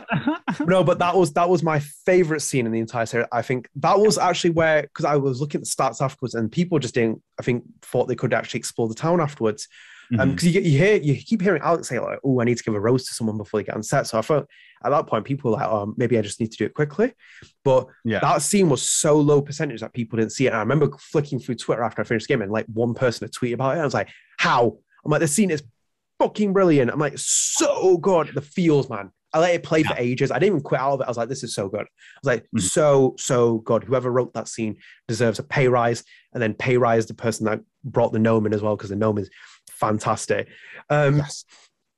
So like that was a great scene, and then also this isn't a good scene, but did you get the scene with Riley in that episode where she's waiting at the bus stop? No, I didn't get that. No. Was that one of your favorite scenes? No, it wasn't. It was just good to see that. Oh. And it's like literally in the middle of nowhere. You you literally have to run all the way down the street, take the right, and then go all the way down to the bridge and then beyond it. And she's just Yeah. waiting there. And I think they had like a twenty percent people had found that scene because obviously you speak to Eleanor and she says that Riley's going to leave town, and I think it depends on choices as well, like where you went with the story. Because um, Yeah. Riley never found out um, Ellen had el- um, I Alzheimer's. mine did. I think and so did Liz. Here's the thing: like when I saw our choices, and it said like um Eleanor found out about her condition, and it said zero percent like my choice. But then it, and same result. Like she found out, and it still said zero percent. So I'm pretty convinced that's just that's just a glitch it must be. Uh, because because there's no way two people. It, it doesn't add up to zero percent. It's at least one percent. Like I don't know. maybe, maybe but- th- actually no. I think no. She did. Sorry, she did find out because she's away at the bus stop, and then she doesn't get on. Oh no, what am I talking about? Yeah, she did find out mine because I told her. I told this is why Yeah. El, this is why Eleanor this is why Eleanor betrays me at the um the council in the fifth episode. So basically, it's because I told. I told- Oh. Oh. I don't know where my head is at, but like basically, I told Riley when you're at the bus stop, she's, she's, she's she's getting ready to leave for college and stuff, and then I tell her at the moment, and then she makes a U turn and she heads back into town because then she's at Yeah. the, she's there at the end of the towards the end of the game, and I'm like, right, okay, that makes sense. Yeah, that was a scene that was interesting to be in. Then it was good. I wish people more would have like interacted with our scene, or depending on your choices, like she might have just gone. But my other good scene. And that Yes. was in the festival. It's when you hand the flower out, and then they're like, um, "We've got our musician picked," and it's like, "Oh," she's like, "Who is it?" Oh yes. and, they like, and, they, and, they, and they like slowly move towards her. And it's like she's like, okay, guys, who? And then like it's just like it's like quick cut, and she's like, I hate Yeah. guys. and it's like, Yeah, I love it. Yeah. it's so good. It's such a So good scene. good. It's it's it's, re- it's rare. So I think someone put the the scene from the, the Tempest where it's like um Chloe's there and she gets dragged Yeah. into it, and it's like and Yeah, yeah, it, was, it was very Deck Nine. And I was like, oh, it, it- that one was even better than the one in the Tempest as well. I think like Oh, the cutaway where she's standing there with the guitar, and she's like, I hate you guys. And it's I like it's like Who so, is it? Who is it? so good. Um, Yeah. yeah. So like, I, I, I think I'll leave it to you to kind of take on from the, unless you got anything about the festival you want to say, because I feel like we move into the the case Pike territory, um, deputy. Yeah. Pike. I'm not even fucking talking about sheriff. Like, oh god. Oh my god. Um, no, I definitely want to talk about the ending a lot. So, like the ending of this episode is just super controversial. Yeah. Okay, right. So let's go into this because, as you said, like at this point, I was like rolling Yeah. my eyes, and it'll come into, it. as I said, I've mentioned it many times, a subtopic in this topic section, which I was like, right when it happened, I had a click. I was like, oh, I was like, Mm-hmm. I was like, oh. but go on, Adam. Let, let you you run with this first because I think people are getting annoyed with me just getting annoyed with things. So, okay, um, we're gonna just I, I'm just gonna skip ahead from the whole Officer Pike thing. Yeah, you know, because like, yeah, I I took his fear away. I'm sure everybody did. Like, I took his fear because, like, you know, I, I think that's an obvious choice. But as soon as okay, so like he's talking to Jed right in the bar. And you're just like, man, I just really want to solve this. Blah blah blah. They're hiding something. They're they're hiding something in the mountains. That's why they did the explosion. And just like, or I can show you what it is. And I was like, can you now? Like as soon as he said, it's like, oh, I'll do something better. Gee whiz, you found out something about my old company? Oh, I can show you. I was like, there we go. Okay. So then he takes you into it. He's like, yeah, it's it's pretty, it's pretty dark out here. If you go that way, you know where you are. Here's this way. I'm like, okay, here we go. Here we freaking go. And then, like, it was like I, I was at 60%, right? Like thinking it, it was like gonna be the twist. I was at 60%. It wasn't on 100% until they said, like, yeah, what you're looking for is down in that well. I was like, okay, we're done. I was like, I was at like 60, 70%. And then he said, like, what you're looking for is down in that well. And I was like, okay, so you're the bad guy. Gotcha. Nice. And then um, then she says, like, why are you sad, Jed? And I was like, don't even pretend like this is a twist. Yeah. Stop. We all played Life is Strange 1. If you didn't, I'm sure this was a big twist. You know, if you didn't play Life is Strange 1, he just went into true colors. But as soon as she said, like, why are you sad, Jed? I'm like, yeah, here we go. And then he goes, and, and then of course, you know, he takes a shot at you, like you try to convince him not to, and then you fall down the well. But as soon, the second he said, like, it's down there, I was like, gotcha. God damn it. Like, So so like like like I said, I I- I have this thing that sometimes I get seen like in in Arkham Knight, I got that twist very easy. Which was like Mhm. I don't know if you play. I got Okay. that. That was so easy. It was so obvious like what it was. And this one was the same with me. Like as I said, like early on, I was reading through a lot of the stuff, and then I started skim reading through some because it was Mhm. starting to bore me. Um, but like I got the minor stuff. I got the the newspaper clip. I was like, right, this guy is obviously not as great as he's making out. So, and obviously, like I said, when you get the letters on the floor, he's like, Alex, I'll do whatever you want for you. I was like, right, this guy is shady as Yeah. fuck. And um, at that point, I was like, right. And then when, when we got to the bar, and he's like, and you said like, I'll show you, and I'm like, I'll show it. It's like, up. okay. and I'm like, oh, I'm there like, we go. people, you might have enjoyed this. You might have really, really flipped out this twist and been it's cool. For me, I was like just I like, said, if you didn't play Life is Strange 1, I think this would have been a twist to you. Yeah. If this was your very first Life is Strange game, that's twist. But it was such a Jefferson moment, like incredible Jefferson moment. I was just like, great, another old white guy who gets away with murder, literally. And it's just like he's going to take us deep in the forest and tell us, like, yeah, yeah, look down there, take a look. I'm like, great. it's like, but if he just went to True Colors, I'm sure this was a big twist, you know? they're, they're they're just like this is the problem with like where for me like I, I will kind of go into episode five soon but i i wish it would have hmm. been like you and gabe were up there and then he shot Mhm. gabe i don't i'm not one of those people who like re re rewrite stories and blah blah but if you like shot gabe and shot both of you you both fell down the Yeah. well and like um, Mhm. gabe died it would have hit me more and i'm not as i said like the the the visionaries behind this game made their choices and i can't really rechange it but i was questioning choices at this point where i was like this is Yeah. too predictable. It's too, I'm, I've seen it, and like you said, like we'll come in, and, and this is part of the sub the sub um subtopic we're going to talk about in this in this Mhm. spoiler section, which is is it leaning too much from Life is Strange one, and we'll come on to it a little bit. But um yeah, I completely agree. I, I just wasn't really taken by it, and people like really buzzing for it. I'm like, I'm like, Yeah. I'm like, what? I'm like, what? It's like I'm I'm not I'm not sold on this. Um Yeah. and and this is where the pacing again was like really hitting. This one was like like flew past, and we'll we'll get onto pacing and some other issues um further down the line this episode. I know it's Yeah. a long episode, but there's so much to talk about. Okay. Okay, so we go into episode five. Um, very interesting, very bizarro as well. Um, very Life is Strange one esque at the beginning Yeah. for me.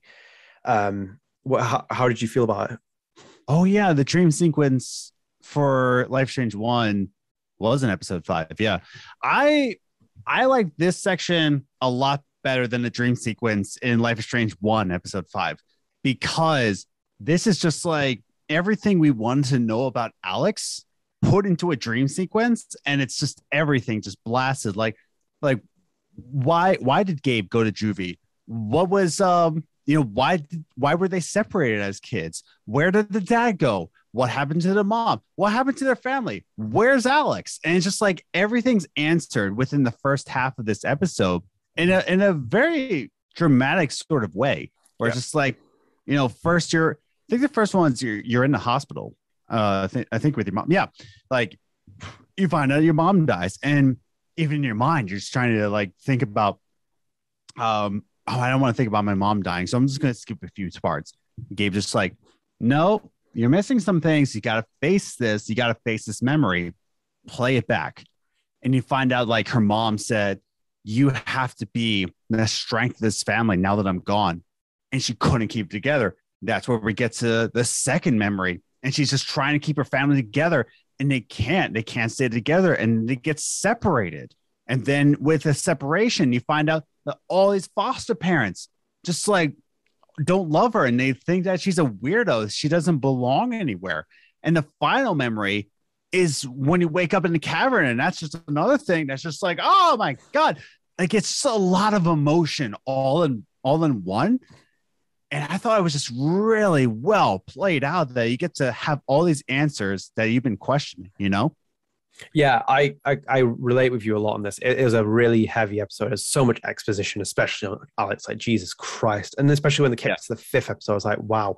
Um, I love Gabe coming back. I really like that. It reminded me of like Esteban in Life Strange 2 and like the scenes where he like talks to Sean after like the first episode and like it reminded me the the decking scene later on the episode where like Gabe's sitting there with Yes. Alex again. It reminded me very much of uh, Karen and Sean when they're like talking outside and having like a smoke. It was one of those scenes Yeah. where it's like it adds it adds more it adds a lot more flavor to the scenes. I really like that, and a lot of the exposition was good. I did have a bit of an issue with like them trying to like really humanize her dad at one point because I was a bit like, I don't really care if I'm being in a really horrible kind of way. Because I was, because my, my my logic Yeah. for it was I think they were trying to all tie it back in.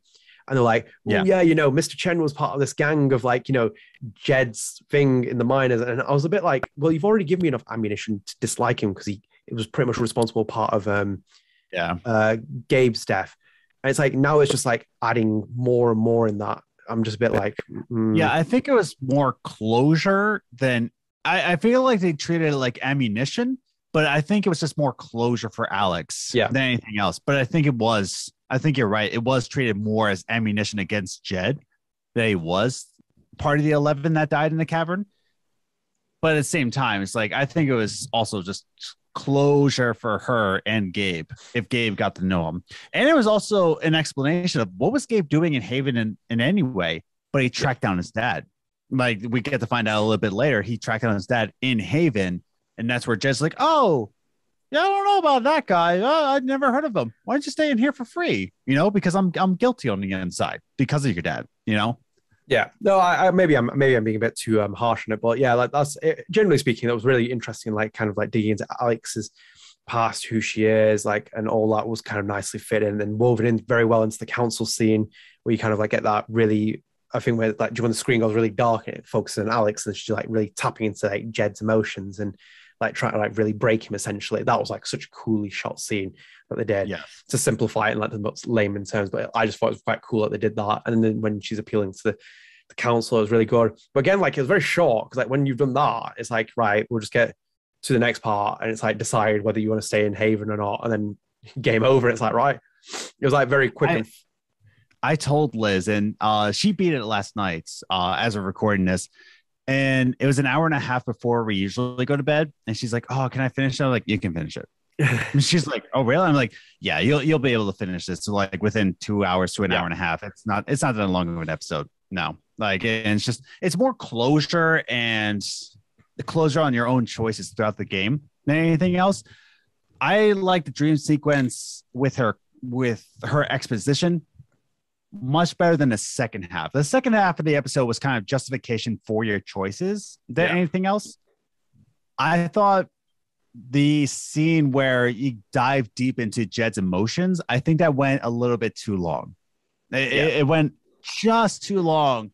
Where I'm just like, isn't everybody here just kind of like wondering, like, hey, what is what going on? you doing, Alex? What you doing? Like, get to the point. But uh, that's just me. Maybe No. maybe I'm being critical. No, I agree with you. I think it went on for a little bit longer than it did need to be. It was like it's, it's like you've already broken this man. It's like just can we, like can we move on with this, please? And like I'm, I'm being a bit Yeah. critical. So this episode just didn't feel paced well because it's like it kind of Mm-hmm. like just goes all this exposition on Alex, then we get straight to the con- conclusion. Then we get six different endings. I'm not really. Uh, the endings were okay. I just didn't think the story like wrapped itself all in glory after like everything because all the there was like so many different plot points and the Typhon stuff, and there's like six different endings. For me personally, I've never really been a fan of like, and I'm I would say this is someone who likes Life is Strange too, but like, um, I don't like really like loads of endings. Like, we have like two choice endings, it's like this story or this story. It's like instead, it's like you can go to Germany with Alex, or you can uh, you can go to Germany with um Steph, um Yes. with Alex, or you can stay in Haven, or you can stay with Haven Ryan, or you can stay on your own. It's like it's like um, I'm a bit like Yeah. And they're, they're all very similar with just like a weird little Nick. I think like we've we've kind of like sped through this by the way, guys, because it's like we've we've been recording for a long segment. I think like episode five, we could like there's so much to talk about with it, and we're gonna kind of combine these last two topics quickly together because um Adam's got food as well. and I've kept him for ages as well. I was just be Yeah. quite transparent. We had to cut this out, but like I would be quite transparent. And I feel like episode five, was, at the conclusion of it, was a bit. I was left wanting a little bit, but Mhm. um, so yeah, if you are jumping back at this timestamp now, you are ending it past our spoiler cast, and we are going to the next two topics. There's a reason why we've kind of like short and condensed this a little bit. Um, go and play the game, and then come back and listen to the spoiler cast. You will understand why we're doing this quickly. Um, So my thing was that technical issues. This game has got a lot of technical issues. There were so many bugs. I met saw so many bugs. I think the T pose one was one where loads of people posted. I I saw that and I couldn't. I, my game didn't give any T poses. Um, I did see a lot of people posting it, so it doesn't unvalidate it. Like, oh, I didn't see any T poses. People got them. Yeah, like I I'm was the was the photographer girl in episode two where Yeah. she's just get- getting stuck. That was great. I saw one where in the backstreet of Haven where this person was just running into a car, which I was like, oh Yes, I got that too. Yeah, Yeah. like I'm not gonna I'm not gonna dwell too much on it, but like that was an issue. And the first episode was really horrific for frame rate. Like Jesus Christ, it was like, like I was Yeah. like moving. I was like, and I saw a lot of reviews comment on it. I think like it's weird as well because like the first the first live stream was like criticized for technical issues as well, and Yeah. this one's like again. I think I needed a little bit more time just kind of like iron out the cracks. Um, but I kind of just wanted to bring that up. That was an issue, and like to kind of like quick, go on. you played on PlayStation 5, right? Yes. One quick question. Loading times, how were they? Um, fairly fast. I didn't see. I, I don't think this is a next gen game, like gen, the, the current gen games. The, This was my my loading times were actually just annoyingly too long on current gen. really They were pretty long. Yeah, I'm not gonna lie. To the point where like before I was planning planning on uh playing it, I like turned on the system and I just started the loading process because it took clean maybe four minutes to load into the game. right. Yeah, it Like was. It. It was pretty fast. I'm kind of used to just playing the PS5 now, so I kind of get like a seamless like loading speed. It was fairly fast. What I remember with the the generation system, I feel like this game was built for previous generation consoles and then essentially ported Yeah. over because like the frame rate's capped. And this is the problem. It's like when you play on the PS5 and it's like harnessing like these kind of things that you capped at 30 frames per second. Uh true. You Yeah. know, it- this is why like the frame rate was stuttering, and you could see they should just like let the cap loose off it and give you the option of it. Um, so yeah, like technically, I think like the, the it did load faster, but I think obviously, I think with it being on Xbox One, it's pushing the limits of the hardware at this point with most of these Yeah, games as well. I have an Xbox One X too. So it's like right Oof. before next gen. Yeah, I have a One X. So I mean, it is a Project Scorpio. So Yeah. maybe it's a little bit different. I don't know. But um, yeah, no, it, it was a little bit loading friendly. And maybe I didn't see as many technical issues, at least notice it because I'm still playing on current gen. Yeah. So I'm not really seeing what next gen can really bring.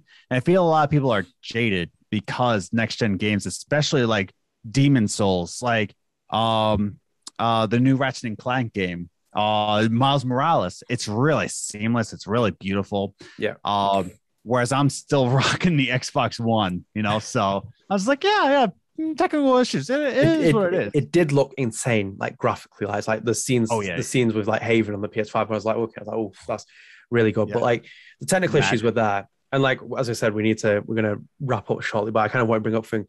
I don't think this game justifies the price, and this is my Mhm. other reviews perspective. I was one of those reviews who got the game, um, other games for like you know free, and then like just review. But I always like equated what the price was as well. Because I always imagine if you ever go for anything as a reviewer, you should value it on the film that you're paying, what you're paying for. Same with a game. The fact that they've doubled the price essentially compared to what Life is Strange Two was for this for this game. Yeah. Yeah, I was gonna ask, like, how much was Life is Strange 2? Like, if you bought the deluxe, wasn't it 40? I can pull up the prices now if you want to keep going. Yeah, it was 30 or 40. Cause like I, I saw you wrote this on the script, and I was like, I don't think it's that much. But then again, now I think about it, you know, even when the deluxe version of Life Strange 1 came out, I think that was only $40. I don't remember it being 60. Um, So on the PlayStation Store at the minute in in England, it's uh, forty nine ninety nine. That's just for standard edition. okay, yeah. So and, and that's that's just it. Here it, like with life strange true colors it's pretty much the same as like um like a AAA game 60 bucks. Um and then you got your deluxe which i feel like if you're going to buy this game you have to buy deluxe because you want the dlc Yeah. i didn't even get the ultimate edition like i planned to because i was like do i really want to spend i think it's $80 if i'm right? Yeah, I think, uh, um, it's, it's, it's, it's, it's in the higher end of like the spending because you get you get both the remastered games when, when they come out. Yeah, that's right. So it's eighty dollars, and the deluxe version seventy. And I'm just like, so I bought this deluxe version. So I bought this game at seventy dollars American. Um, do and, and it's such a it's such a um subjective. That's the word I'm looking for. It's such a subjective answer. Is this game worth the price? You know, for me, okay. So as we end this episode, as we end this episode, sorry, buddy. Here we go. I'm gonna ah, gotta get prepared. this was my favorite Life is Strange game. Ooh, know. I'm so terrible. I'm awful. I'm an awful human being. I just like, I don't know, something connected with me on a deep level because I do feel for people. Like I said, I was a youth pastor for eight years. So, like, my emotional connection towards people, like, I related to this game a lot.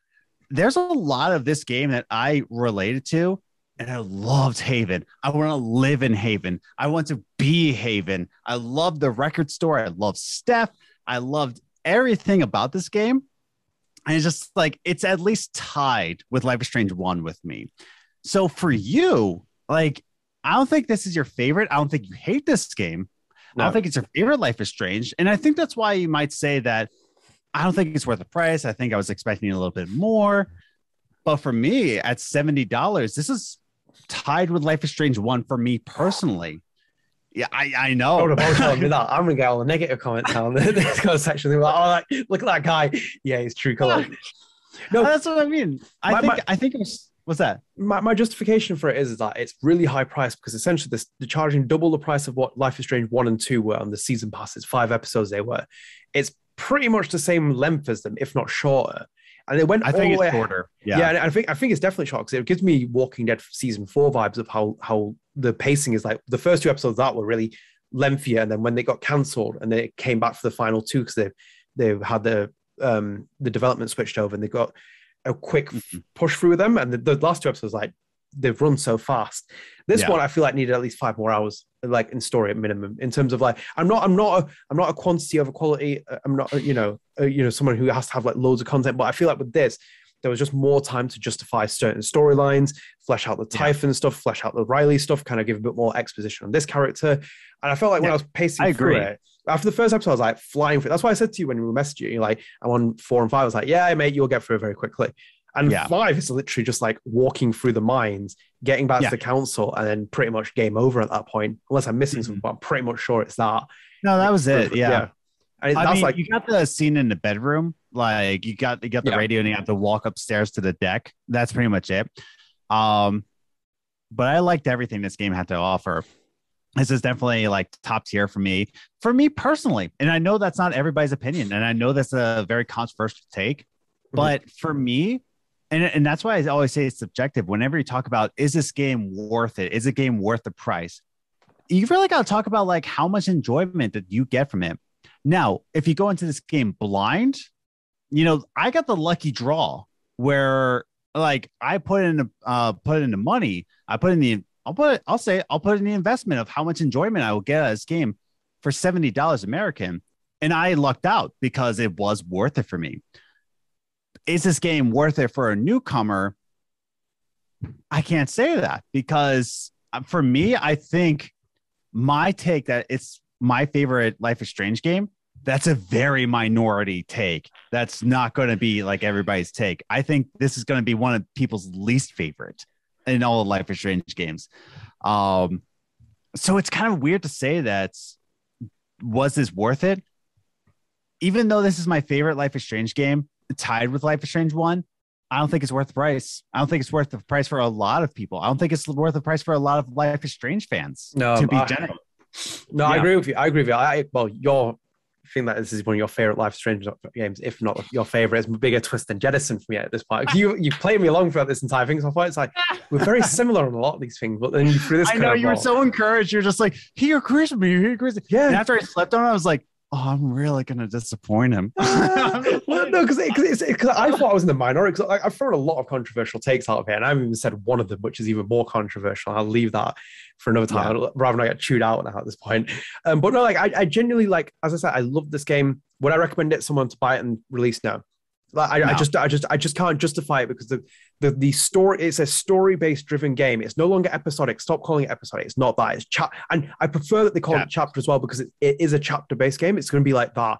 Episodic is a completely different genre for me, and whether you want to have a massive debate over it being released monthly over episodic, sure. and that's how it defines it.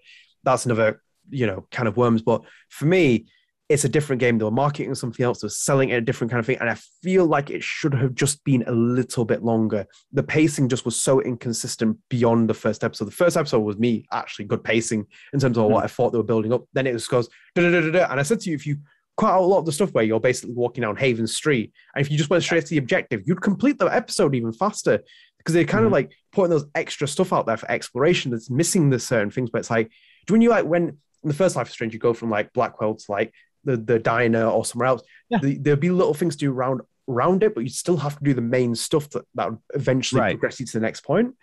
Um, so yeah, I'll leave it at that. Um, I don't, I don't know if you got anything else to say with this.